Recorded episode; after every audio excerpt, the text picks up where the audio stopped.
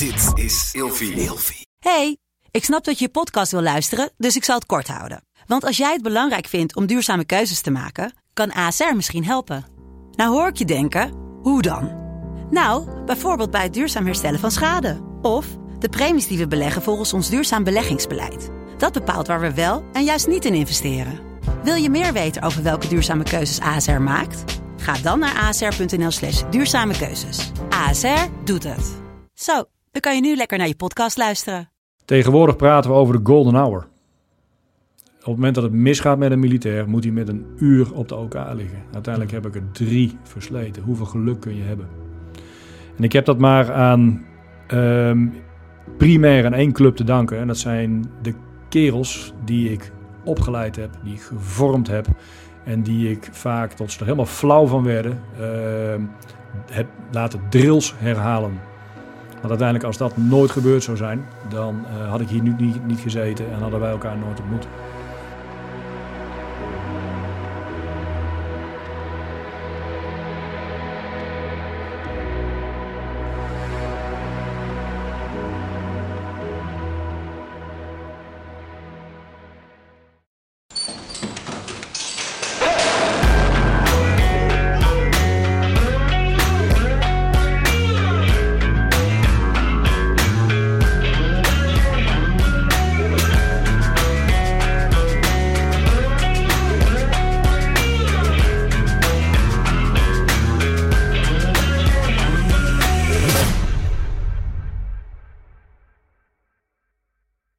Zo, daar zitten we weer.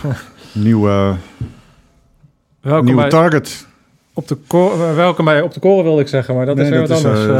Raak mezelf in de war. Welkom bij Scherpschutters. Dat moeten we niet doen. Maar we hebben er wel één op de korrel. We hebben er wel weer op de korrel. Ja, en voordat we onze gast gaan introduceren, wil ik jullie nog eens attenderen op onze Scherpschutters Experience. We hebben er nu een aantal gedraaid. En kijk eens. We kunnen zo uitleggen wat dat is. Ga er maar naast liggen. Komen we zo op. Ga er maar naast liggen. Ja, ik vind het wel gave avonden. Het is mooi om te zien hoe mensen naar ons toe komen. En eigenlijk in iets stappen waarvan ze misschien een idee hebben wat het is. Maar ook weer helemaal niet. Ja. En toch bereid zijn om de test te doorstaan en te ondergaan. En de reacties die we daarna krijgen zijn altijd fantastisch. Ja, heel leuk wat dat met mensen doet. Dus als je nieuwsgierig bent, lieve mensen, ga naar de website van Hellshooter. En tik ons aan en lees het. Dus, rammen met je kadaver, jezelf uitdagen. Oh ja, rammen met je kadaver krijgt ook steeds meer begrip. Hè. Ik zag een post van de brandweer langskomen, waarin een heel team brandweermensen volledig omgehangen een ander team challenged om met de hele club burpees te gaan doen. Grandioos, mensen. Geweldig. Ja, maak er iets moois van. Mooie dingen. Zo is dat. Nee, maar rammen met je kadaver krijgt een heel andere gradatie op het moment dat we overstappen naar onze gast Edwin de Wolf. Welkom. Ja, fijn dat ik hier mag zijn. Ja, het gek dat je hier wilt aanschuiven. En we zijn heel erg benieuwd naar jouw verhaal. Op eerste blik, als mensen jou zo zien zitten, is er niks aan de hand. Maar er viel net al iets wat misschien een deel van jouw verhaal vertelt. Kan je je even kort voorstellen? Ja, Edwin de Wolf, 49 jaar jong en oud beroepsonderofficier van de Koninklijke Landmacht, de Luchtmobiele Brigade om precies te zijn. Ja. En tijdens een operationele inzet zwaar gewond geraakt, met als resultaat amputatie van mijn linkerbeen tot boven de knie. Ja. Ik zit momenteel iets in de SMEF. Voor de burgers onder ons, dat is in ieder geval dat ik wat verminderd inzetbaar ben, omdat ik in een operatietraject zit. En dat operatietraject is op zich goed gegaan, alleen het effect daarna was wat minder. En daardoor loop ik momenteel, of loop is het niet eens. Ik verplaats me door middel van krukken. Dus echt op 1 been. En het valt nou wel op dat ik een been mis. Ja, want jij bent inmiddels ook een beetje een BN'er, want ik zie jou ook voorbij komen op tv. Klopt dat? Ja, BN'er, dan krijg ik altijd een beetje een onsmakelijk gevoel. Ik doe dingen omdat het uiteindelijk een bepaald nut en een bepaald doel heeft. Ja. Ik vind dat onze verhalen gezien mogen worden als gewonde militairen. Maar ook verteld moeten worden. En toevallig ben ik betrokken bij onder andere de organisatie van de Invictus Games. En dan krijg ik wel de kans om die verhalen te laten zien en te vertellen. Dus ja, dan kom je ook nog wel eens op tv. Ja, want jij bent dan met name fietsen. Wielrennen doe jij. Ja. En je bent inmiddels een paar keer op de Invictus Games geweest. Kan je voor degene die er niet helemaal begrijpen wat dat is, uitleggen wat de Invictus Games zijn? Ja, de Invictus Games zijn een internationaal multisportevenement voor militairen die of gewond zijn geraakt, ziek zijn geworden tijdens hun dienst of een chronische blessure hebben opgelopen. Een beetje de bedrijfsongevallen vallen daar zeg maar onder in vredestijd. En Prins Harry is de initiator van die Invictus Games. En Invictus, dat staat voor onoverwinnelijkheid, onoverwinnelijk. En hij wil daarbij in een internationale setting laten zien dat militairen die in en door de dienst gewond zijn geraakt, ziek zijn geworden of chronisch geblesseerd, dat die nog steeds tot heel veel toe in staat zijn, ondanks dat ze soms ontzettend beschadigd zijn. Het is een sportevenement, maar er is geen sportevenement in de wereld waar ook de friends en family zo nauw bij betrokken worden. Er zijn natuurlijk heel veel sportevenementen over de wereld, maar daar draait het om de sport, om de blik uiteindelijk, plaats 1, 2 of 3. Maar hier worden friends en family bij betrokken en hier gaat het uiteindelijk om veel meer dan die plaats 1, 2 of 3. En hoe bedoel je friends en family bij betrokken? Waar moet je dan aan denken? Ja, we hebben met Invictus Games mag elke deelnemer mag 2 friends en family meenemen. Dat kan een partner zijn, dat kan een vriend zijn. Dat maakt daar niet uit. Die mag je meenemen. 2 mensen op kosten van de organisatie. En je wilt die mensen enerzijds laten zien waar jij nog toe in staat bent. Vaak onder grote druk, de camera's op je gericht, sportprestatie neerzetten. Maar uiteindelijk die friends en family die daarbij aanwezig zijn, staan ook in die week in het middelpunt van de aandacht. Om met name duidelijk te maken dat we ons heel goed realiseren dat het de militaire collega die gewond geraakt is, dat die even in het middelpunt staat, dat daar heel veel aandacht naar uitgaat. Ja. Maar dat we vooral die mensen die het dichtst bij hem staan, vooral niet vergeten. Ja. En dat maakt het evenement zo gigantisch bijzonder en uniek. En mogen we het volgend jaar in Nederland gaan doen. Ja, dat is wel geweldig. Ja. Want ik zit al meteen te denken, het is natuurlijk, wat wij met de podcast doen, is eigenlijk proberen die verbinding te maken. We hebben natuurlijk Rob een aantal weken in de podcast gehad. Hè. Als je dan ziet, het soortgelijks als jou overkomen, wat zo iemand zeg maar vanuit zichzelf voor elkaar krijgt. Door niet te accepteren, maar juist het te gebruiken om weer verder te gaan. Dat moet natuurlijk voor heel veel mensen die niet uit die wereld komen, ook ontzettend inspireren om eens nieuwsgierig te zijn naar van, hoe zit dat dan bij die mensen? Hebben jullie daar nog aandacht voor? Ik kan me voorstellen wat heel belangrijk is om dat bijvoorbeeld heel goed op televisie neer te zetten of... Gaat ook gebeuren. Je zegt het juist. Een ander bijkomend voordeel van die Invictus Games is dat met name de deelnemers willen laten zien dat als je maar wil en bereid bent je verantwoordelijkheid te nemen en bereid bent ergens voor te willen knokken, je ook doelstellingen kunt realiseren binnen de mogelijkheden van je beperking. En ik zie dat met mijn werk bijna dagelijks terug. De ongekende veerkracht van militairen die gewond zijn geraakt. En ik denk dat we toch wel dat we ook wel voor een deel te danken hebben aan de opleiding, training en vorming die we hebben. Op het moment dat je de poort binnenstapt, totdat je volledig operationeel inzetbaar bent. En wat daarna natuurlijk nog komt, dat zoveel zal bijdragen op het moment dat het een keer vreselijk tegen zit. En ik ben daar een voorbeeld van al wat langer geleden. Bij mij is het 25 jaar geleden. En Rob is daar een wat jongere versie van, zeg maar. Ja. Ja, ik vind het altijd heel bijzonder om te zien, inderdaad die mindset, waarin dat heel erg goed naar voren komt. Net Wat de kijkers dan niet weten natuurlijk is dat wij hier op een eerste verdieping zitten. En onze ingang is via een brandtrap. Ja. En dat is natuurlijk niet. En het echt, is nat. En die was nat. Het regent. En, ja. En ik betrapte er mezelf dan op dat ik al zo niet meer denk, omdat ik jou gezien heb, en dat ik dan al zo niet meer naar jouw beperking of naar hetgeen, maar alleen maar zie een vent die alles doet wat hij wil, dat ik er niet bij stil heb gestaan, dat je die trap niet opkomt. En dat grappige is ook dat jij niet gaat kijken en denkt van, hoe moet ik dit gaan oplossen? Ik ga wel iemand bellen, maar hij stond ineens voor onze neus boven. Dus jij was gewoon zelf naar boven gelopen. En dat omarmt een beetje. Ja, wat jullie uitstralen wat mij betreft en wat jullie ook wat ik daar zo inspirerend aan vind, is geen beperking, maar mogelijkheden. Ja. Dat vind ik heel mooi om te zien. Ja, goed, ik ben blij dat ik het ook in me heb zitten. Want uiteindelijk, je kunt het wel willen, maar deels zit ook wel een stukje persoonlijkheid, hoe iemand is. Ja. En het is vooral denken in mogelijkheden. Je hebt een probleem, je draait het probleem om en je hebt de oplossing feitelijk. Zo simpel is het soms niet, maar daar komt het vaak wel op neer. En dan kom je uiteindelijk ook met een brandtrap, kom je omhoog die zeiknat is en dan kom je gewoon droog boven. Dus mooi. Ja. En kan jij ons eens terugnemen? Want je geeft wel aan 25 jaar geleden. Waar waren we toen met de Luchtmobiele Brigade? En wanneer ben jij bij de luchtmobielen gekomen en hoe heeft dat ontwikkeld? Ja, ik was jong onderofficier op dat moment. Ik ben in 1990 opgekomen op de Koninklijke Militaire School, toen nog in Weert. Want ik had één jongensdroom. Ik wilde dienen, omdat ik de verhalen van mijn opa ken, jongdienstplichtig sergeant. Had stelling in de Peel-Raamstelling Zuid bij Griensveen. En moest daar in de meidagen van 1940 de Duitsers proberen tegen te houden. Nou, dat liep ook iets anders. Mijn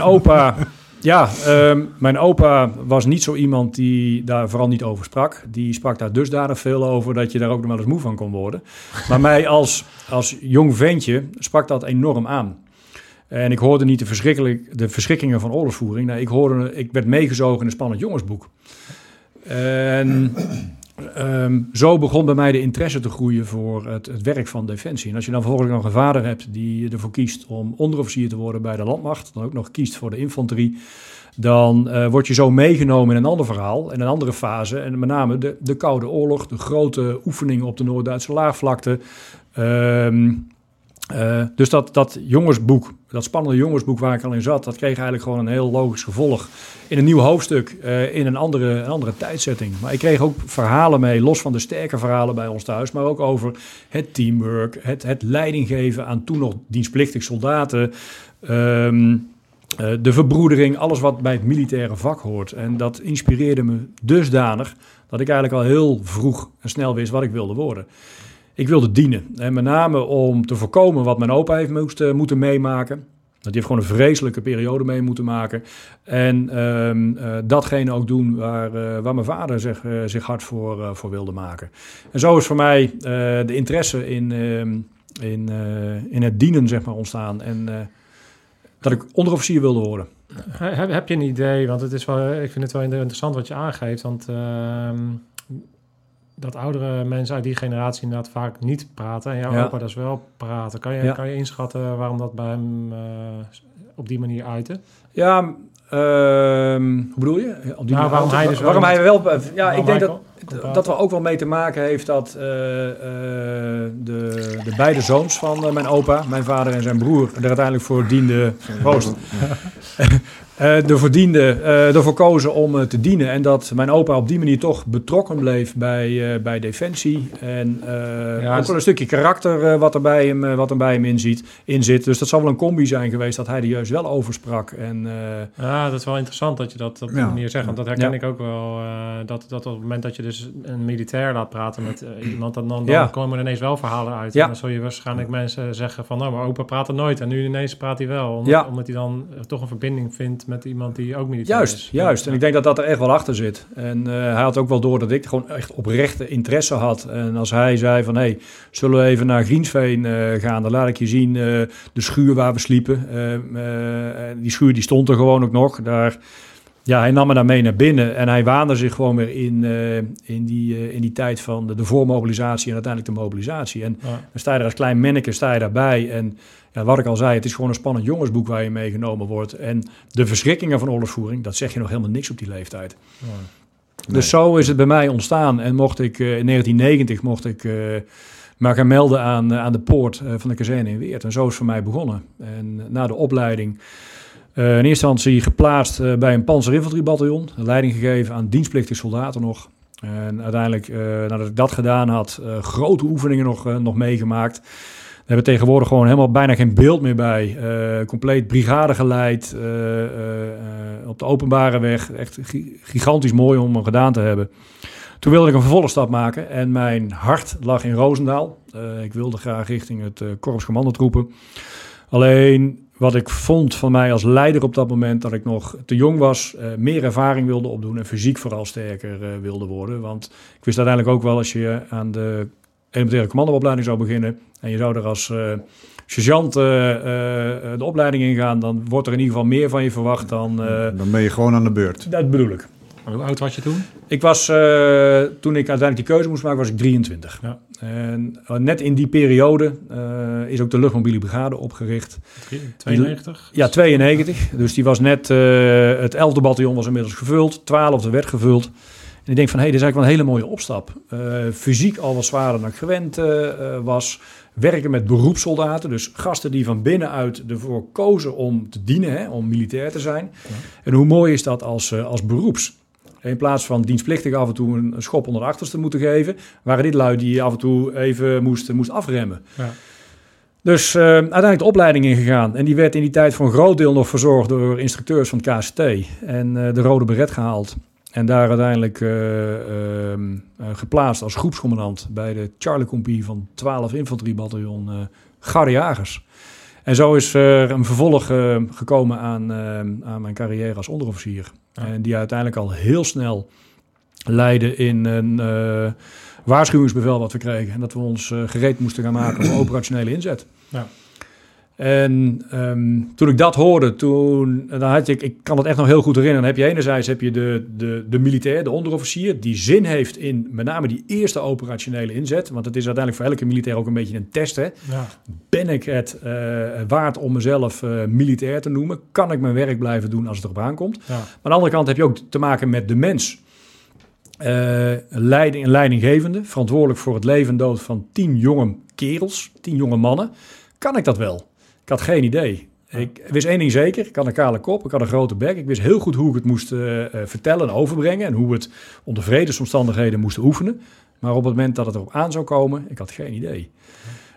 Dus dat houdt elkaar wel in balans. En dan word je operationeel ingezet naar een opwerkperiode. En dan ga je daar op 24-jarige leeftijd ga je daar naartoe. En op die leeftijd, je voelt je jong, je voelt je onsterfelijk. Je hebt het idee dat je de hele wereld aan kan. En dan word je operationeel ingezet. De eerste 2 weken heel ver afgezonderd op een observatiepost. Waar gingen jullie naartoe? Srebrenica. Srebrenica. Ja. In de enclave. Daar hebben we uiteindelijk moeten dienen. Moeizaam werk, lastig werk. Maar wel in korte tijd, in een 3-tal weken, de leercurve gigantisch hoog. Vuurcontact geweest. We hebben met een groep onder vuur gelegen. Er is een keer een mortiergranaat achter de post geklapt. Rare incidenten meegemaakt. En wat ik met name bij mezelf, maar met name ook bij de jongens zag. Ze luisterden naar me. Ze voerden mijn bevelen gewoon uit. Ik kon mijn ding blijven doen. Ging niet als een kip zonder kop rondlopen. En dat gaf in die eerste periode van die uitzending al heel veel zelfvertrouwen. Van dat je dacht van, hey, volgens mij ben ik echt wel geknipt voor dit werk. Kan je ons eens inderdaad meenemen? Je noemt een observatiepost. Van op wat voor manier opereerden jullie daar dagelijks? Waar kwam je aan? Ging je vanuit het kamp werken? Of zaten jullie in een klein postje? Kan je daar wat details over vertellen? Wij hadden ons operatiegebied was de noordzijde van de enclave Srebrenica. Ja. Daar zaten wij met de Charlie-compie. En ik zat zelf bij het 3e peloton. En wij hadden de oostzijde van het gebied, dat was ons operatiegebied. Er lagen een 2-tal observatieposten daarin. observatiepost Alpha en Mike. En dat, die observatiepost, dat was niet anders dan twee boogtenten, een generator, een panzervoertuig en een uit zandzakken opgetrokken kortje met een dak erop, van waaruit we onze waarnemingen deden. Natuurlijk je radioverbindingen, maar je zat echt in een gigantische uithoek van het gebied. Volledig zelfsupporting en... de weg daar naartoe was dusdanig lang dat als het daar zou escaleren, dat je toch wel een redelijke uitdaging hebt. Omdat steun gewoon heel lang zou duren. En je geeft de observatiepost aan mensen die dat niet weten. Dus dat heeft met observeren te maken. Wat was jullie kerntaak? Wat was jullie missie? Ja, observeren, het lopen van sociale patrouilles en met name ook show in the flag. En ervoor zorgen dat er op het moment dat wij in de enclave strijders zouden aantreffen die bewapend zouden zijn, dat we inderdaad ook ons zouden inzetten om die mensen te ontwapenen. Want alles wat in die safe haven aanwezig was, zeg maar, dat mag niet bewapend dus dat mandaat hadden jullie wel? Ja. En we hadden... Kijk, er is natuurlijk heel veel discussie over het mandaat, maar wat één ding wel duidelijk is: op het moment dat wij gericht beschoten zouden worden en er wordt geweld tegen ons gebruikt, hadden wij wel degelijk de mogelijkheid om ook geweld zelf vanuit onze kant te gebruiken. Ja. Nou, altijd reactief dus. Ja.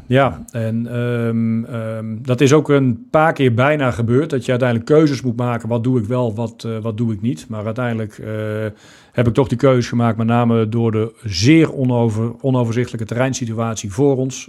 Niet duidelijk was hoeveel schutters er waren. Er kan er één zijn, maar er kan ook 30 mannen kunnen zijn. Dat ik uiteindelijk ervoor gekozen heb om af te breken in plaats van contact aan te gaan. Wat ons primaire doel natuurlijk ook niet was. Kan je zo'n situatie schetsen? Want ben je dan op patrouille en werden jullie beschoten? Is dat een soort situatie die je allemaal schrijft? We hadden, natuurlijk doe je je waarnemingen vanuit je post. Waarbij, het is gewoon echt aapjes kijken. Hè. Je doet je waarnemingen naar de serve. Ligt op hoog terrein? Ja, hoog terrein, boven op een bult. Je had perfect uitzicht op de stellingen van de serve buiten de enclave. Hun keken naar ons, wij keken naar hun. En zo kon je elkaar bezighouden. We deden meldingen. Af en toe werd er een keer geschoten. Ze testen je natuurlijk uit. Ze kijken tot hoe ver ze kunnen gaan. Maar je loopt ook patrouilles. En wij moesten op een gegeven moment een patrouille lopen richting hoogte 820. Waarbij we richting een hoogtelijn gingen. Een grote heuveltop met een goed uitzicht. En we naderden zeg maar vanuit het bos een beetje een wat meer open terrein. En daar werden we echt vanuit het niks, van een meter of 25, 30 werden we onder vuur genomen. Dat was ons eerste vuurcontact van zo dichtbij. En die kerels die gaan plat, nemen een vuurpositie in, laden hun wapens door. En die liggen gewoon te wachten tot ik iets zou gaan roepen. En het was zo'n intens moment. Maar dat gaf me ook zoveel zelfvertrouwen, omdat ik feitelijk in split seconds kon blijven denken wat ik moest blijven doen. Ik gaf me bevelen. Ik was ook echt wel verbaasd over dat die gasten niet in paniek raken of dingen deden die niet konden. Nee, die gewoon drillmatig uitvoeren. En wachten. Dit hadden jullie veel geoefend. Pauzeloos. Dat weten jullie zelf wel. Dat is uiteindelijk de kracht zit hem in de herhaling. Hè? Contact drills. Die werden gewoon uitgevoerd. Af en toe alweer, weet je wel. En alweer. Ja. Net zolang tot het goed is. En fine-tunen. Tot je er af en toe helemaal gallisch van werd. Maar uiteindelijk merk je op het moment dat wat gebeurt, dat het uiteindelijk een effect heeft. En dat het uiteindelijk op een hele goede manier bij elkaar komt. En ik gaf toen mijn meest rechter vent, Alex, een van mijn verkenners, de opdracht: kun je zien waar die schutter zit? Want het was echt voor ons, bossages, dicht. Ik kon echt niks zien. En Alex die komt boven het maaiveld vandaan met zijn helm. En die kreeg meteen weer een lading vuur over zich heen. En ik ga plat en ik geef hem nog een keer die opdracht. Kun je wat zien? En ik kom weer voorzichtig omhoog en weer vuur. En dan denk je echt van, hey, verrek, die vent voert gewoon uit. In plaats van, sergeant, het is te gevaarlijk. Nee, gewoon zonder na. Doe je eigen helm maar. Ja. Hey, succes hè. Ja, doe even met je eigen helm. En ik was daar zo verbaasd over dat hij dat uiteindelijk gewoon deed. En ja, dan moet je uiteindelijk als commandant, patrouillecommandant, maak je een keuze. En die keuze was voor mij uiteindelijk gewoon sprongsgewijs achterwaarts. Waarbij je binnen de groep met koppeltjes uiteindelijk achterwaarts gaat tot je op veilige afstand bent. En dan hebben we de wapens ontladen. En dan heb je een ontlading voor stress. En dan wordt er gelachen. En met name gelachen door ontlading van stress. Maar uiteindelijk ook omdat je elkaar aankijkt van, verdomme, weet je wel. We zijn het waard om ons echt militair te noemen. Want dit ging gewoon goed. Dit ging gewoon conform. En ja, dat maakt je ook best wel trots. En natuurlijk ook blij dat het goed is afgelopen. Want ook zo'n situatie ook, het kan escaleren, er kan iemand geraakt worden.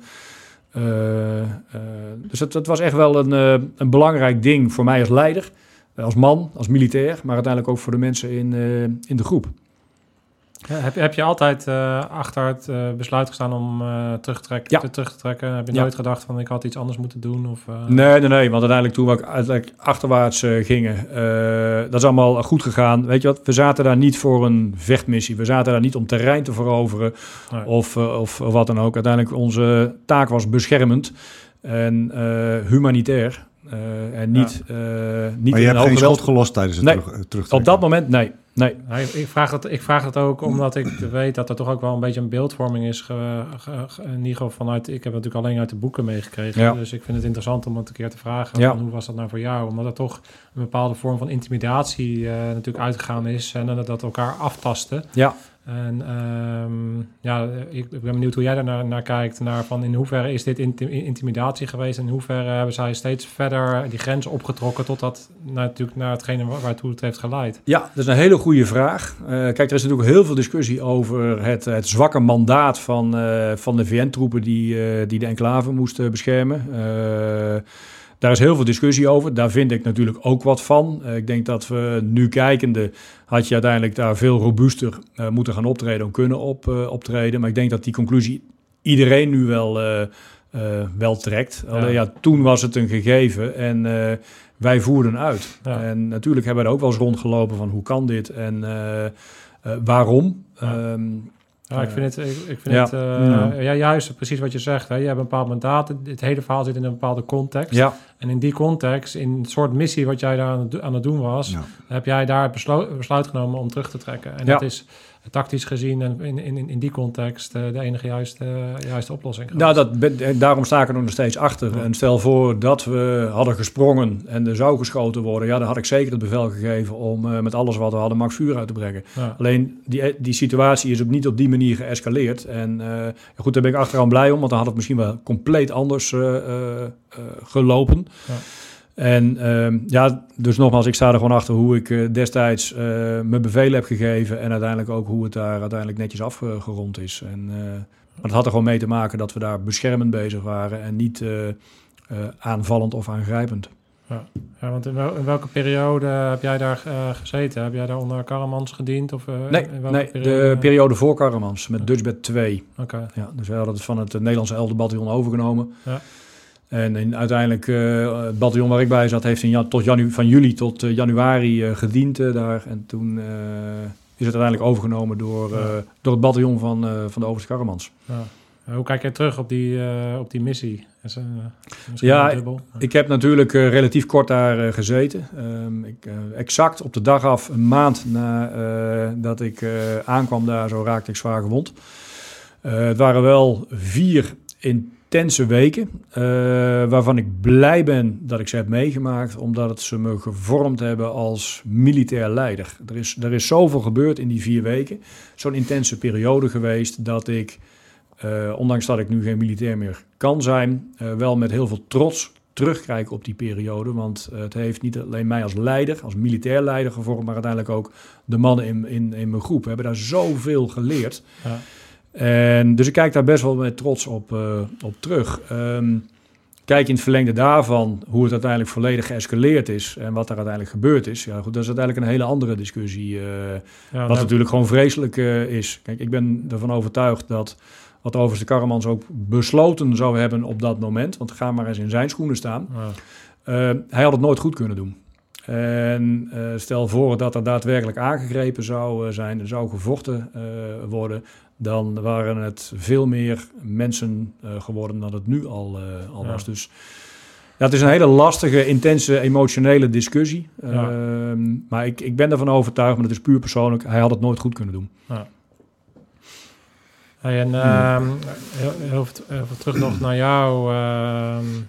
4 weken dan. Kan je ons eens meenemen naar de dag dat het dus mis is gegaan? Ja. Hoe stond je op en wat is er toen vervolgens gebeurd? Ik kreeg op 17 augustus 1994 kreeg ik van mijn pelotonscommandant de opdracht om een patrouille te gaan voorbereiden, wederom richting hoogte 820. Dus diezelfde hoogte waar wij onder vuur hadden gelegen. En dit keer wilde ik die patrouille iets anders voorbereiden. Ik wilde voorbereid zijn. Dus we hebben 's avonds een verkenning uitgevoerd richting een... tegenwoordig praten we over een overwatch. Dus eigenlijk een hoog gedeelte met uitzicht over hoogte 820. Daar zou ik de mitrailleur mag positioneren. Was dat het zwaarste middel wat jullie bij hadden? Ja, binnen de groep, de mitrailleur. Nee, geen 60 mm, dat helemaal niks. Nee, we hadden toen ook nog geen anderslung, helemaal niks. Geen mortieren. Dus daar moesten we daar eigenlijk maar doen. In principe, op het moment dat je met de mitrailleur mag in actie komt, dan kun je behoorlijk wat vuur uitbrengen. Dus dat hebben we s'avonds voorbereid. We zijn uiteindelijk de commandovoeringsprocedure ingegaan. En toen kwam er op dat moment een bericht binnen dat er een groepscommandant op een AP-mijn, antipersoneelsmijn, was getrapt. De situatie erg onduidelijk. Daar schrokken we natuurlijk echt enorm van. We realiseerden ons dat het gevaar niet alleen maar van boven het maaiveld kwam, maar ook van onder het maaiveld. Dus dat zet ons wel op scherp. Maar goed, uiteindelijk, je bent gefocust op die patrouille die je moet gaan lopen en de voorbereiding daarop. Dus we zijn doorgegaan met onze commandovoeringsprocedure.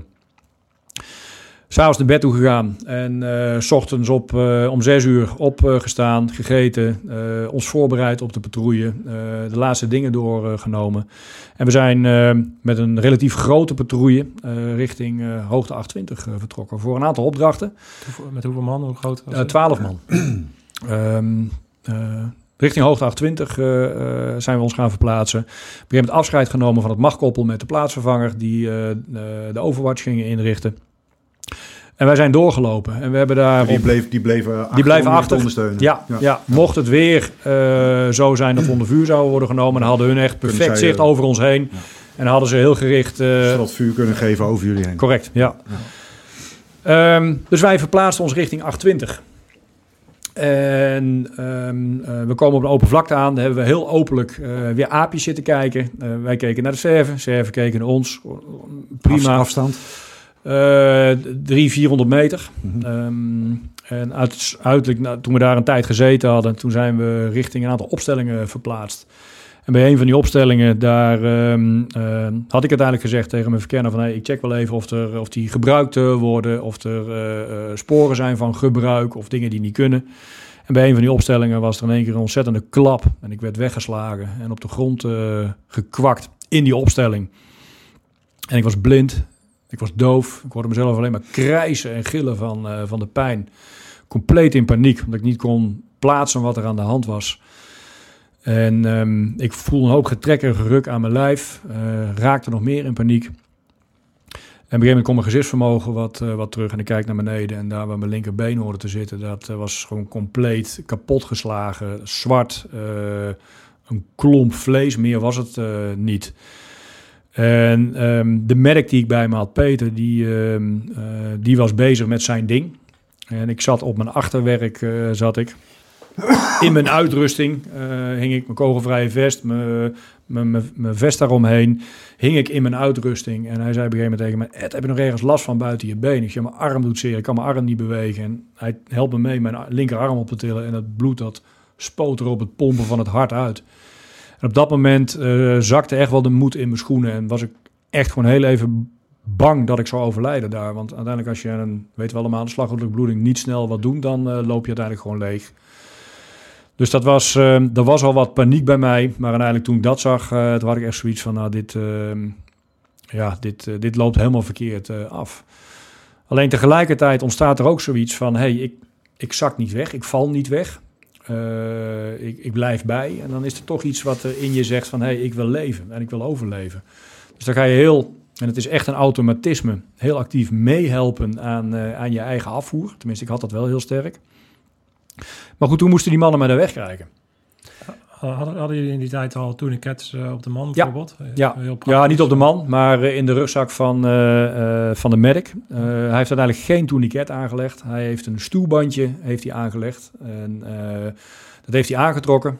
En uiteindelijk wat gelost om die bloeding toch weer een beetje te laten lopen. Mm-hmm. En dat is uiteindelijk een hele goede inschatting geweest. Want had hij dat stuwbandje gigantisch aangetrokken en hij had er daadwerkelijk een tourniquet van gemaakt, dan hadden ze uiteindelijk ook mijn arm moeten amputeren. Achteraf bleek ik 1,5 centimeter van de slagader te missen. Was er echt gewoon vanaf gezaagd door een vrij forse scherf. Van je been? Van mijn arm. Ja. Arm, zo. Ja. En dat veroorzaakte uiteindelijk die slagaderlijke bloeding. De jongens die hadden vervolgens het probleem dat ze me daar weg moesten zien te krijgen. En tegenwoordig heb je allemaal moderne middelen om iemand snel af te voeren. Een draagbaar die opklapbaar is. We hebben het hier over 1994. Toen bestond dat nog niet. Het was bloedheet die dag. Dus een jas of wat dan ook had je al niet bij je.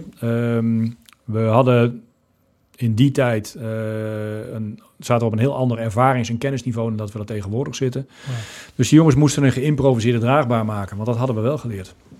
Alleen... Wij waren gewend dat er altijd mooie rechte stammetjes klaar lagen, zeiltjes, tentzeilen. Je kon altijd de meest perfecte draagbaar maken. Maar nu hadden ze niks. Dus een bos met takken bij elkaar gehouden door broeksriemen en veters van de geverslaarzen. Hebben ze dus uiteindelijk een draagbaar gemaakt. Daar hebben ze me opgelegd. En zo hebben ze me proberen te verplaatsen. Nou, dat ging natuurlijk voor geen meter. Ik zakte weer door het ding heen, donderde weer op de grond. Kortom, de situatie daar was echt gewoon slecht. Er moest echt wat gebeuren. Ik had echter één geluk. En dat 2 man van mijn patrouille niet mee hoefden. Of 2 man van mijn groep niet mee hoefden op deze patrouille. Maar die wel een week daarvoor bij dat vuurcontact waren geweest. En Alex, die bedenkt zich geen moment. Die pakt een draagbaar en die zijn gaan rennen. Want die wisten exact waar wij waren. En dat is uiteindelijk hun geluk geweest. Door een gebied waar al kans was dat ze aan de vuur zouden komen en anders wat erbij komt kijken. Ja, dus die hebben een kogelvrije vest, helm en wapen gepakt, de draagbaar. En zijn voor de rest hebben ze thuis gelaten. Die zijn gaan rennen. Uiteindelijk hebben ze me op die draagbaar gelegd en hebben echt een afstand van meer dan 3 kilometer moeten overbruggen richting de IPR gewondentransport, een panzervoertuig, militaire ambulance. En weer even als vergelijk, normaal met een oefening, dan is de zwaarste vent van een groep is altijd de sjaak voor de oefengewonden. En dan is iedereen die draagbaar moet dragen is aan het steunen en het kreunen, want die vent is zo zwaar. Maar hier was het andersom. Hier was iedereen zo hard aan het werk om mij daar weg te krijgen. Er werd niet geklaagd, er werd niet gekreund. En wat is die de wolf zwaar? Er lag er maar één te kreunen en te steunen. Dat was ik. Van de pijn, van dat deinen van die draagbaar. Dus die jongens zijn uiteindelijk gewoon echt wel levensreddend bezig geweest. Die hebben echt uitzonderlijk professioneel opgetreden. En ik kom bij de IPR gewondentransport aan en dat ding is naar beneden gaan rijden. Ik kom beneden op Potokari aan, dat was daar waar wij onze compound hadden, onze mainbase. En de klep aan de achterkant van het voertuig gaat open. De eerste die ik zie was mijn kompiescommandant en ik kijk hem in de ogen aan en ik zeg, sorry kapitein. Omdat ik me realiseerde wat mijn situatie was, maar uiteindelijk ook wat de impact zou kunnen gaan worden voor gasten die 18, 19, 20 jaar jong zijn. En ik word de operatiekamer binnengebracht en ik kijk de chirurg aan en ik zeg, kun je mijn been nog redden? Hij zegt, ik doe mijn best en toen ging het uiteindelijk onder zeil. Tegenwoordig praten we over de golden hour. Op het moment dat het misgaat met een militair, moet hij met een uur op de OK liggen. Uiteindelijk heb ik er 3 versleten. Hoeveel geluk kun je hebben?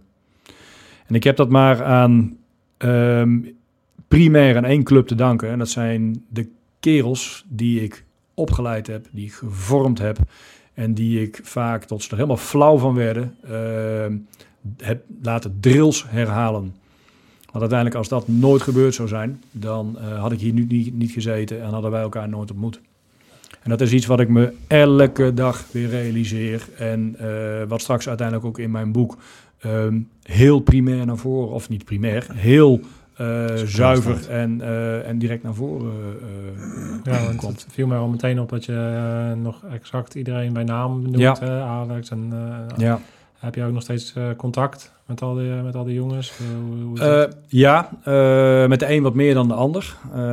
Maar uiteindelijk, we zijn elkaar niet vergeten. En dat gaat ook nooit gebeuren. En tegenwoordig is het gelukkig wat makkelijker met de social media. We hebben zeker een periode gehad dat het contact houden gewoon lastiger was. Omdat iedereen over heel Nederland verspreid woonde. Maar gelukkig is Nederland tegenwoordig heel klein. Met name ook door social media. En staan we in contact met elkaar. Hebben we vaak Contact? Nee, met de een wat meer dan de ander. Maar ik heb nog wekelijks contact met de mannen die het echt nodig hebben. Want het is een aantal jongens van mijn groep die hebben daar niet alleen van mijn incident, maar uiteindelijk er is veel meer gebeurd in dat half jaar.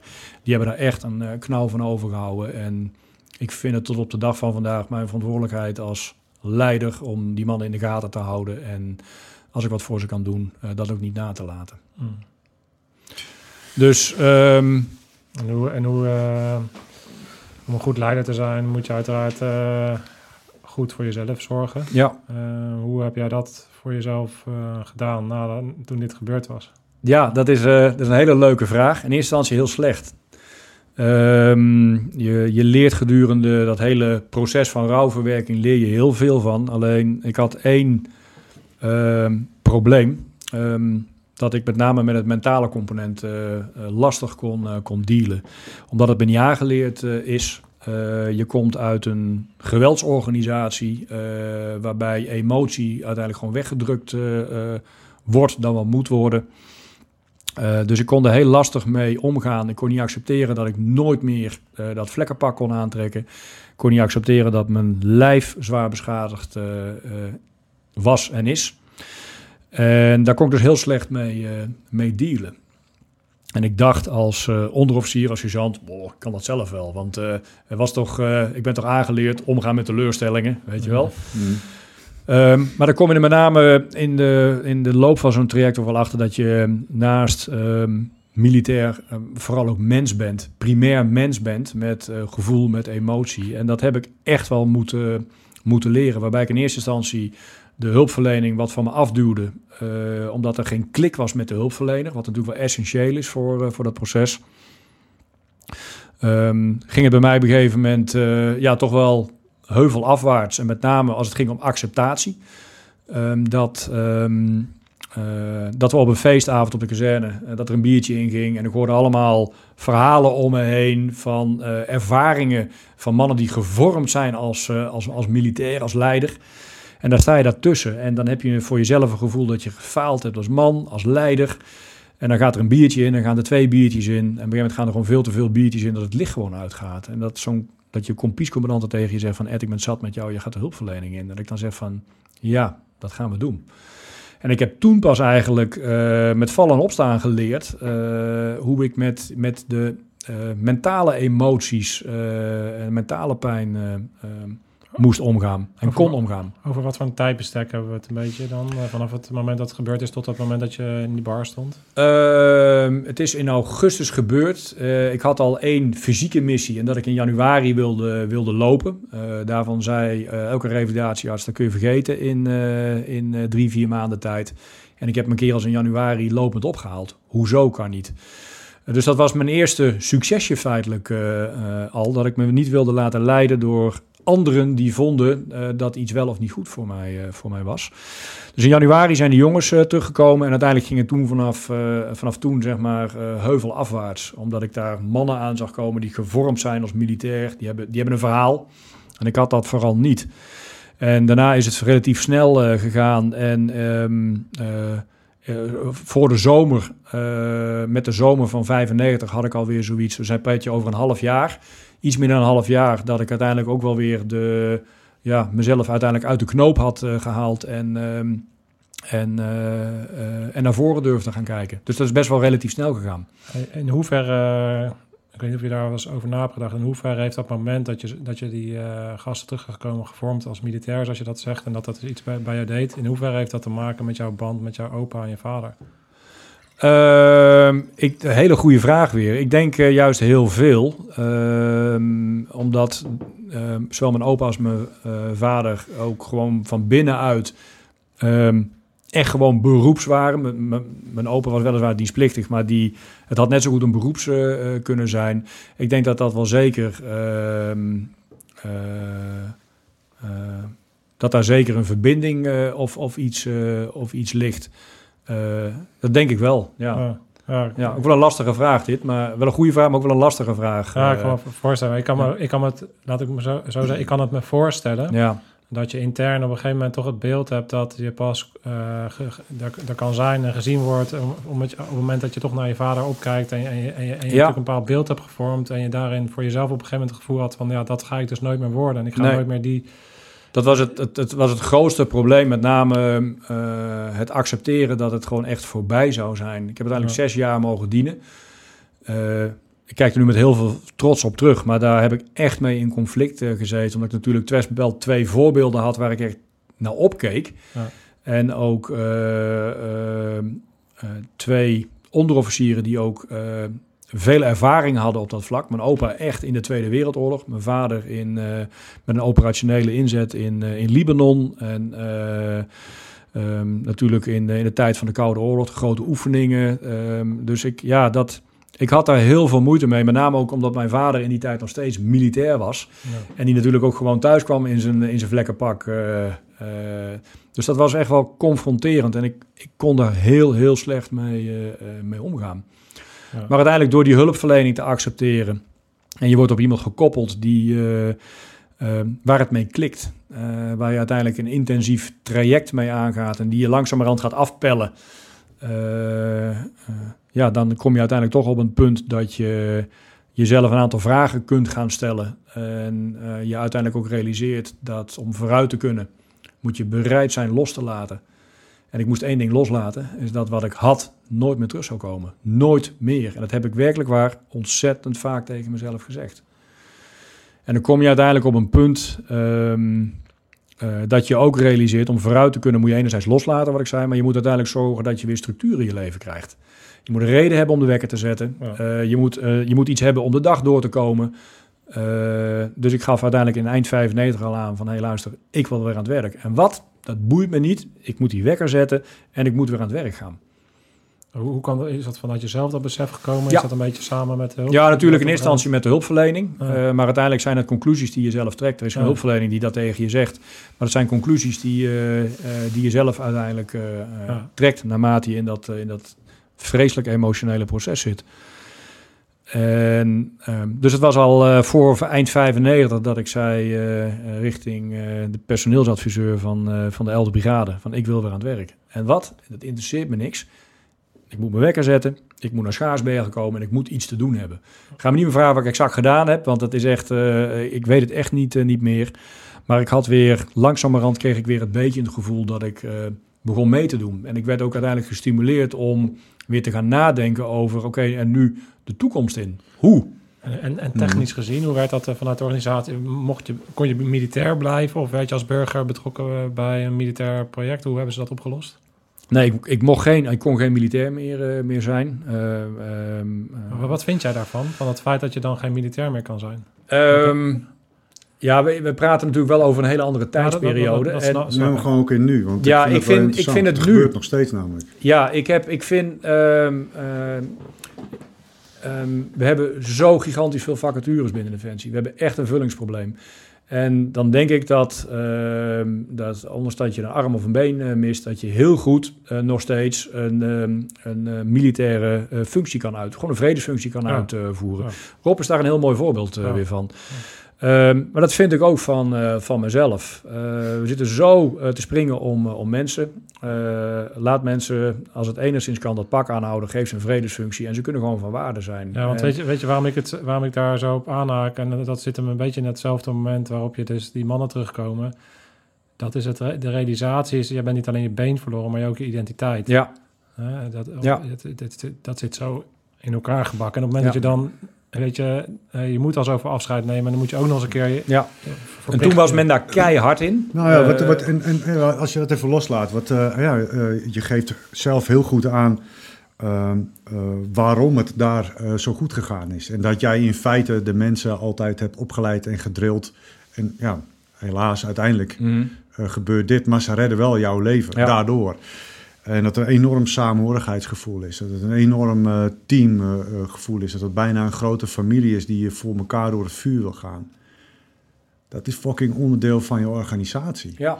En dan zijn er lui die het tweede ultieme offer leveren. Namelijk, ik kan nooit meer doorgaan op een normale manier als mens. Want ik ben gehandicapt. Wat voor manier dan ook. En die ga je dan op de een of andere manier niet binnen je familie kunnen houden? Ja. Hoe dan? Ik vind het echt onacceptabel. Het is een hele interessante discussie. En kijk, nogmaals, ik stam uit een tijd dat de wereld er gewoon anders uitzag. En toen was het gewoon heel kort door de bocht. Ben je fysiek niet inzetbaar, dan is het gewoon afgelopen. Ja. En ik heb een moment gehad toen dat ik dacht van... hé, ik ga dit aanvechten. Want ik denk dat ik wel degelijk van waarde kan zijn. Alleen ik heb me vervolgens ook een vraag gesteld... waar ik naar mezelf een eerlijk antwoord op heb gegeven. En dat was een hele simpele vraag. Kun jij met jouw beenprothese nog militair zijn... in de zin van de manier waarop je voor jouw gevoel militair wil zijn? Inzetbaar. Voor jouzelf. Ja, maar dat is dus vanuit jouzelf. Ja, dat is vanuit mezelf. Een antwoord op die vraag. Juist. En ik heb eigenlijk gezegd, dat kan ik niet. Dus ik ga wat anders doen. Maar even nu naar deze tijd. Ik denk dat we... Maar dat is puur persoonlijk. Dat we als organisatie, of dat de defensieorganisatie... juist die mensen een kans moet geven om militair te blijven. Omdat ze... van een gigantische meerwaarde kunnen zijn. En in het verlengde daarvan, wat jij al zei... dat het uiteindelijk ook naar de toekomst toe... misschien wel problemen kan voorkomen. Omdat je behoudt je in de identiteit... je bent nog steeds binnen diezelfde familie. Het kan uiteindelijk ook helend werken. Ja. En als het op lange termijn... dan trekt iemand bijvoorbeeld zelf wel de conclusie... hey, het is goed geweest. Ik ben er klaar voor om dat pak uit te trekken. Maar... laat dat in een tijdsbestek zijn dat iemand daar zichzelf sanang bij Dan is het een individuele eigen beslissing. Ja. En dan is de kans op succes daarna veel groter dan wanneer daartoe geforceerd wordt. Ja, dat denk ik ook. Je hebt nu militairen die zijn dakloos, die lopen zwervend op straat... omdat ze gewoon niet meer weten wat ze moeten doen. Nee. En overal stranden en in feite gewoon geholpen moeten worden. Dat is toch... Ja, dat was... Van het weekend stond het inderdaad weer in de krant. Dan lees ik dat artikel en dat is natuurlijk heel schrijnend. Maar dan ben ik ook altijd nieuwsgierig naar de diepere laag, zeg maar, onder dat verhaal. Want het is natuurlijk een verhaal dat moesten ze al inkorten.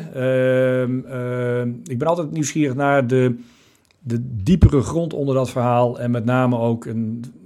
Het heeft altijd twee kanten. Hè? Tuurlijk. Ik ben ook heel... ik snap heel goed. Ja, dus het is zo eenzijdig en relatief kort belicht... terwijl het hele verhaal gigantisch groot moet zijn. En je doet nu heel snel oordeelsvorming op basis van een aantal regels... in een relatief kort artikel. Maar het is natuurlijk veel meer en het is complex. En als daar inderdaad mensen op een zijspoor komen... wat uiteindelijk leidt tot allerlei problemen, dat is niet goed. En dat moet je altijd willen voorkomen. En... Laten we eens naar jou trekken. Want jij hebt ervoor gekozen om dat dus op jouw manier op te gaan pakken. En jij hebt gezegd, oké, organisatie, ik wil weer aan het werk. Ja. Hoe is dat verlopen? Ik heb... laatst wat ik zei, je moet structuur krijgen. Je moet weer... had ik ook... heel duidelijk van, ik moet de regie weer terugkrijgen. Want iedereen om me heen was bezig met wat goed voor mij was. Maar ik kreeg de vraag nooit zelf, wat zou jij zelf vinden? Ja, ja. En het is allemaal goed bedoeld. En op een gegeven moment heb ik, omdat gewoon een aantal dingen gewoon niet lekker liepen... met het krijgen van een vaste baan en met opleidingsmogelijkheden... heb ik op een gegeven moment gezegd van, hey, luister, ik heb nagedacht wat ik wil... Ik wil een hbo-studie gaan doen. Toen begonnen de geleerden meteen van... is dat hoog gegrepen voor je, want je was onderofficier. En je zoekt iets op mbo-niveau. En dat was voor mij even een knakmoment dat ik denk van... wie ben jij om voor mij te bepalen wat al dan niet goed voor mij is? Ja. En toen heb ik ook heel duidelijk gezegd... daar ben ik toen ook voor naar de hoogste personeelsbaas gegaan... en exact aangegeven hoe ik het wil hebben en wat ik wil hebben. Ik ben dus gewoon echt leiding gaan geven over mezelf. Ik heb de regie genomen en heel duidelijk gezegd wat ik wilde. En ik merkte ook in die tijd wel dat de organisatie eigenlijk best wel blij mee was. Want iedereen was zoekende voor mij. We hadden eigenlijk geen ervaring in een stukje nazorg op dit vlak waar ik in zat. Dus uiteindelijk toen ik ook gezegd had van... wie ben jij om voor mij te bepalen wat al niet goed voor me is? Toen ben ik die hbo-studie gaan doen en... Ja, dan studeer je 4,5 jaar later af. Hoezo kan niet? Ja. Weet je wel? En dat doet wat met je zelfvertrouwen. En zo komt dat langzamerhand allemaal terug. Bereid zijn los te laten. Jezelf weer persoonlijk gaan ontwikkelen. Ik denk dat het ook een hele belangrijke is om je wat beter in je vel te gaan voelen. Ja. En natuurlijk uiteindelijk ook de sport. Ja. Wanneer is dat begonnen? Ja, ook al vrij snel, omdat we natuurlijk... we waren al vrij veel fysiek bezig. En ik vond het ook prettig om fysiek bezig te zijn. Op de mountainbike in die tijd al hardlopend. De militaire sporten. Dat was ook in een tijd dat er qua sporten met een beperking weinig tot niks bekend was. Je kon in die tijd nog met een bierbuik meedoen met de Paralympics. Ja. Dus ik ben echt aan het pionieren geweest van wat kan ik nou? En dat begon een beetje met fitness, dat begon met zwemmen, dat begon met zitvolleybal. Nou, dat was het allemaal nog net niet allemaal. En toen ben ik uiteindelijk na een aantal jaren toch weer in contact gekomen met de fiets. En tot op de dag van vandaag is dat voor mij het middel waarop ik geniet, waar ik plezier mee heb. En of dat nou met een mountainbike is, een tijdritfiets of op een wegfiets, dat maakt helemaal niet uit. En hoe werkt dat nou praktisch gezien? Want ja, je zei, je hebt een prothese, nu even niet dan normaal gesproken. Ja. Dus je kan gewoon lopen en hardlopen. Ja. Maar zit je op de fiets dan ook met de prothese of doe je dat met één been? Dat doe ik echt met één been. Nou, ja. Ik heb jaren met twee benen gefietst. Dat gaf op een gegeven moment problemen met doorschuring in die prothesekoker waar je met je stomp in zit. Ja. Het zit in de weg, je bent niet bewegelijk op dat zadel. Kortom, ik had er veel meer last van dan ik er profijt van had. Want het was uiteindelijk 7 kilo dode massa. Wat handig is als je bergaf gaat. Maar als je er bergop, dan is dat lastig. Is dat echt een ding. En dan ga je, toen ik een ontsteking op een gegeven moment had. En toen was ik het zo zat met die poot dat ik tegen... de persoon waar ik mee ging fietsen zei van... Nou, luister, ik ga die prothese afdoen en ik ga met één been fietsen. Ja. Met één been fietsen. En je kon er toch geen kracht mee uitoefenen? Nee, je hebt helemaal niks aan. Nee. Helemaal niks. Het genereerde 6 watt extra vermogen. Dus dat is allemaal verwaarloosbaar. En toen ben ik... waarschijnlijk het gewicht wat het dan naar beneden duwt. Of niet? Ja. Ja. Dus ik ben uiteindelijk met mijn ene... poot op die fiets gaan zitten. En je zit met een klikpedaal zit je vast. Dus je kunt ook aan dat pedaal trekken. En ik ben gaan fietsen en het was zo gigantisch wennen in het begin. Je had het idee dat je naakt op die fiets zat, want zo voelde het ook echt. Ja. Alsof de hele wereld kon zien van, wat fietst daar? Het klopt niet. Ah. Maar dan kom je erachter dat je bewegelijk bent. En die koker die fixeert je enorm. Je bent bewegelijk op dat zadel, je kunt naar voren, naar achter, je kunt een beetje bewegen. En ik denk van, dit is het ei van Columbus. Dit werkt gewoon vele malen beter. Ja. Maar ja, het is wel wennen in het begin. En ik zou nu niet meer anders willen. Ik heb Olympische afdaling gedaan over rotsblokken heen met één been naar beneden. Ik heb, het was wel een hele zware fysieke uitdaging. De Passo dello Stelvio beklommen. 21 kilometer klimmen. Stijgingspercentage tot 14%. En dan eindig je op 3 kilometer hoogte. En dan denk je wel van... Op één been. Op één been. En dan denk je van... je lijf kan echt zo gigantisch veel hebben... op het moment dat je bereid bent... het hier uiteindelijk ook te willen ondergaan. Want je lijf zegt op een gegeven moment... kappen. En met name je brein zegt dat. Maar als je uiteindelijk ook bereid bent om daardoor heen te gaan... Dan kun je uiteindelijk ook op een Stelvio eindigen. Wanneer is het de eerste keer geweest dat jij naar de Invictus Games bent gegaan? Ja, de eerste keer Invictus Games waren voor mij in 2016 in Orlando. Ik had er al van gehoord met de eerste Games in 2014. Alleen het kwam op mij op dat moment niet helemaal uit. Maar ik had wel zoiets van, dit is toch wel heel uniek en heel bijzonder. In zo'n internationale setting, allemaal mannen en vrouwen die het ene hoogste offer hebben betaald. Mensen die soms... zo gigantisch zwaar beschadigd zijn. Die zie je daar een prestatie neerzetten. Dan denk je van, hoe is het mogelijk? Waaronder jij. Ja. Dat zou je ook weer zelf niet zeggen. Nee. Maar. Ja. Dat ik denk van, dit zou voor mij een hele mooie kerst op de taart zijn. Maar als je uit een tijd komt waarbij je heel veel zelf hebt moeten doen. Jezelf hebt moeten terugvinden. Dat er waren geen sportclinics. Sport met een beperking. Het woord bestond er bijna niet. Hoe mooi is het als je dan een selectieplaatsje kan krijgen. Gewoon als kers op die taart. Dus ik heb me aangemeld. Ik ben gaan trainen met een hele andere generatie gewonden. Hè. Irak, Afghanistan periode was zwaar vertegenwoordigd. Mensen met PTSS, mensen die fysiek gewond zijn. En ik had zoiets van, dit heb ik in mijn tijd gewoon echt gemist. Dat je collega's hebt, en dan maakt het helemaal niet uit hoe iemand gewond geraakt is, maar dat je uiteindelijk met z'n allen naar iets toe kunt werken. En je kunt het samen doen in plaats van alleen, wat ik natuurlijk gewend was. Hmm. Ja, hoe gaaf is dat? Ja. Ik vind het ook zo mooi wat dat vertelde Arie van Inge van Bouwende Veteranen ook. Ja. Ik vind het heel typerend dat je dat nu ook zegt, want het gaat eigenlijk helemaal niet om wie of hoe je gewond bent geraakt. Of, want hij ook vertelt van, gek genoeg is dat tijdens die reis... Ja. Mensen zien natuurlijk op tv wel allemaal shots die erin geknipt zijn, maar gek genoeg op die reis wordt er eigenlijk vrijwel niet gepraat over de gebeurtenis. Nee. Het samen zijn in de natuur en de dingen waar we mee bezig zijn, en dat is het proces. Ja.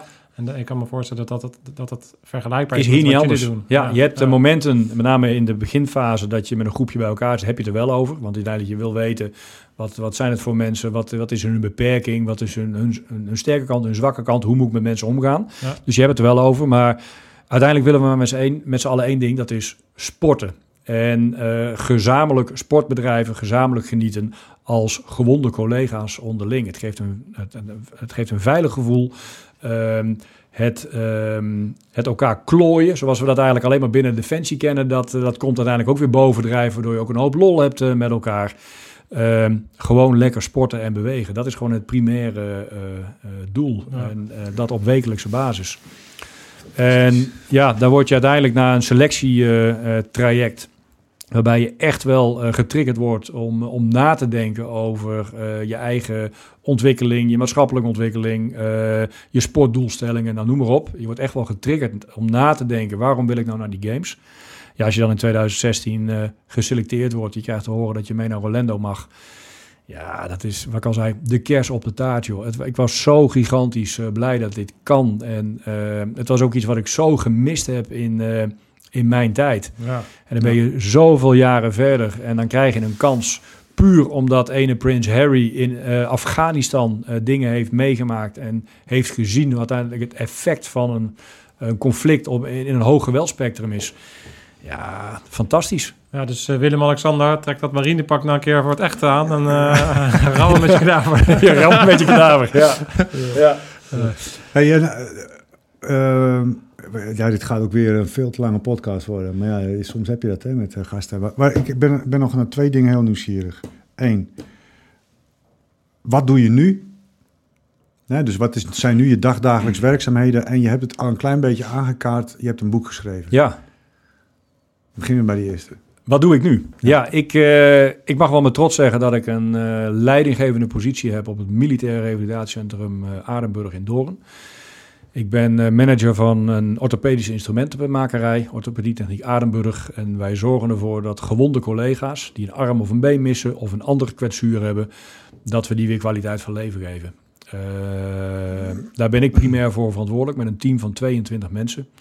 En dat maakt me met recht trots, want ik praat vanuit een ervaring als man met een amputatie, als beenprothesegebruiker. En ik mag dus jongere collega's helpen hun leven weer op de rit te krijgen, waarbij ik mijn eigen ervaring mag en kan gebruiken. Het bijzondere van het bedrijf is dat we niet alleen maar voor Defensie werken, maar ook voor de civiele sector.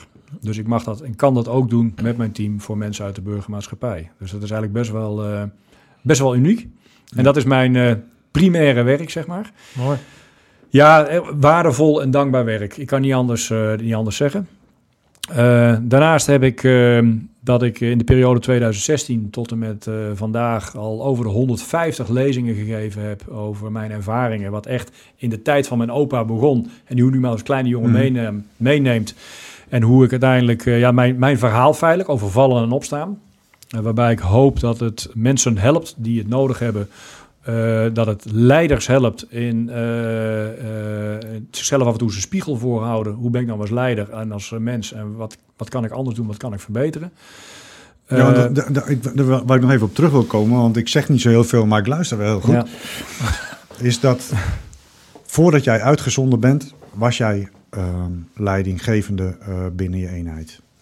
En daar heb jij toen jezelf de vraag gesteld van oké, ik kan goed brullen, ik kan af en toe een een dienstplichtige schop onder zijn hol geven en het loopt allemaal wel goed. Maar kan ik dit als mens en kan ik dit ook in het echt? Ja. En ik denk dat dat een vraag is die te weinig centraal staat in allerlei opleidingen en cursussen voor leidinggevenden. Ja. En het feit dat je dat dan vanuit jezelf, die vraag gewoon stelt. En ik denk dat je die vraag continu moet blijven stellen.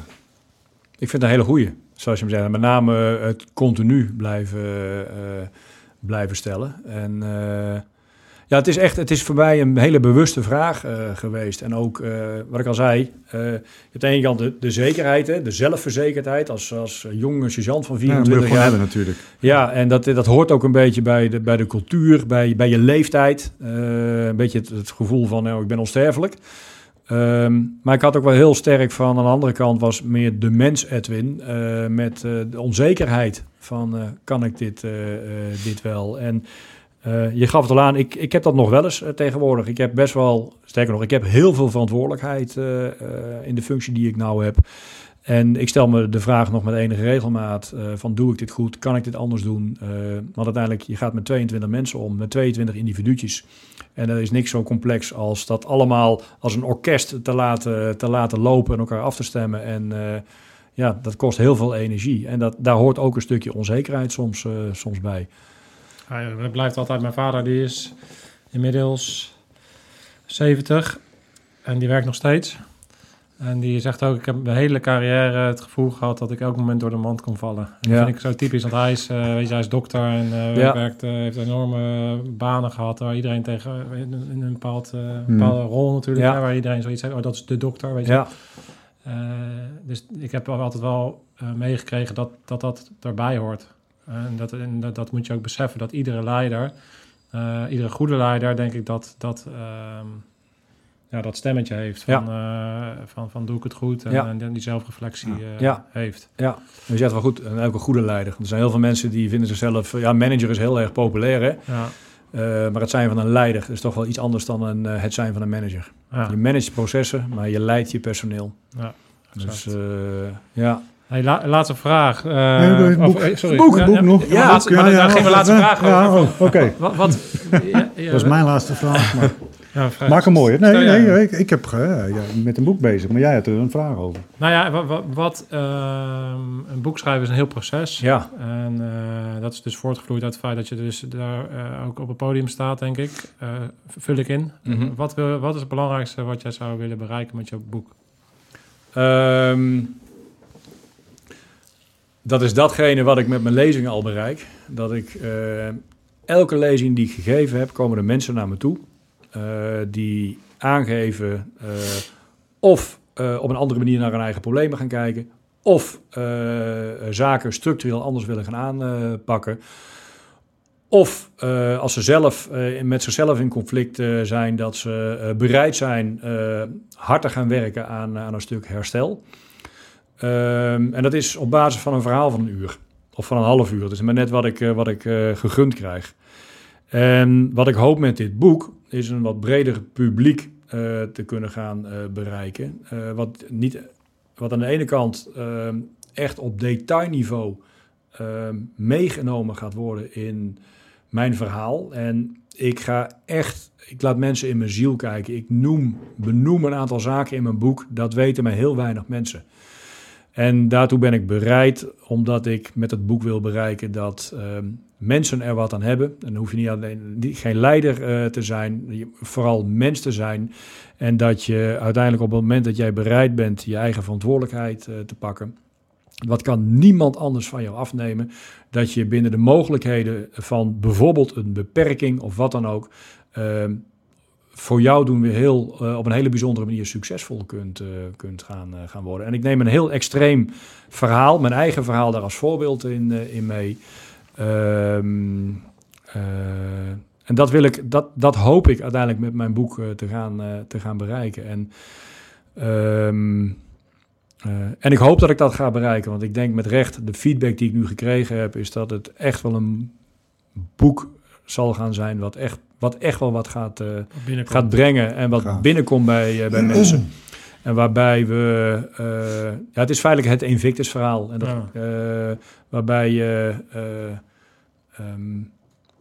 meegezogen wordt in een spannend jongensboek. Wat op een vreselijke manier bijna verkeerd afloopt. Maar wat je vervolgens ook laat zien hoe je sociaal, qua werk en studie... en met name ook qua sport de regie weer over je leven terug kunt krijgen... En de berg op weer kunt laten gaan. En, letterlijk. Letterlijk. Dus ik, ja, dat is een heel intens, best wel echt wel zwaar traject geweest. Waarbij ik ontzettend veel geleerd heb. Waarbij ik mezelf ook voor een deel nog verder heb ontdekt. Dus het is echt, ik kijk echt uit naar die 15e, 16e november aanstaande. Ja. Dus, ik weet ook zeker dat je die doelstelling gaat behalen. Ik weet ook, we hebben ook ademloos zitten luisteren naar jouw verhaal. Dus heel veel hoe gaat het? Dank, wat is de titel? Heb je al? Kampioen op één been. Ja, dat kan ook niet anders. Ja. Oh, mooi. Ja, ik kijk er immens naar uit. En we zitten nu in de eindfase. Ik vind het enorm spannend allemaal. Er zijn er inmiddels al heel veel mensen... die hebben al een boek gekocht... zonder te weten wat ze gekocht hebben. Ja. Dat hebben wij met onderbroeken. Ja. Dus ik kijk er heel erg naar uit. En ik hoop dat het mensen wat gaat brengen. Gaaf. Ja. Heel veel dank voor je moed. Want wij weten als geen ander hoe het is om je op die manier open te stellen. En in je ziel te laten kijken is niet niks. Dus daar heb ik altijd enorm veel bewondering voor. Dankjewel. Met name met alle redenen die je net noemt. Ik vind dat geweldig. Dus ik hoop dat heel veel mensen die hiernaar luisteren jouw boek gaan kopen en gaan lezen. En ook geïnspireerd raken en in actie komen uiteindelijk. Ja, dus vooral dat. Met elkaar... Het gevecht met jezelf. Is het meest waardige gevecht? Er is geen zwaarder gevecht als dat. Zo is dat. Ja. Dankjewel. Dank jullie wel. Alles gezegd? Alles gezegd. Mooi. Zweet in de klauwen staan. Scherpschutters. Uit.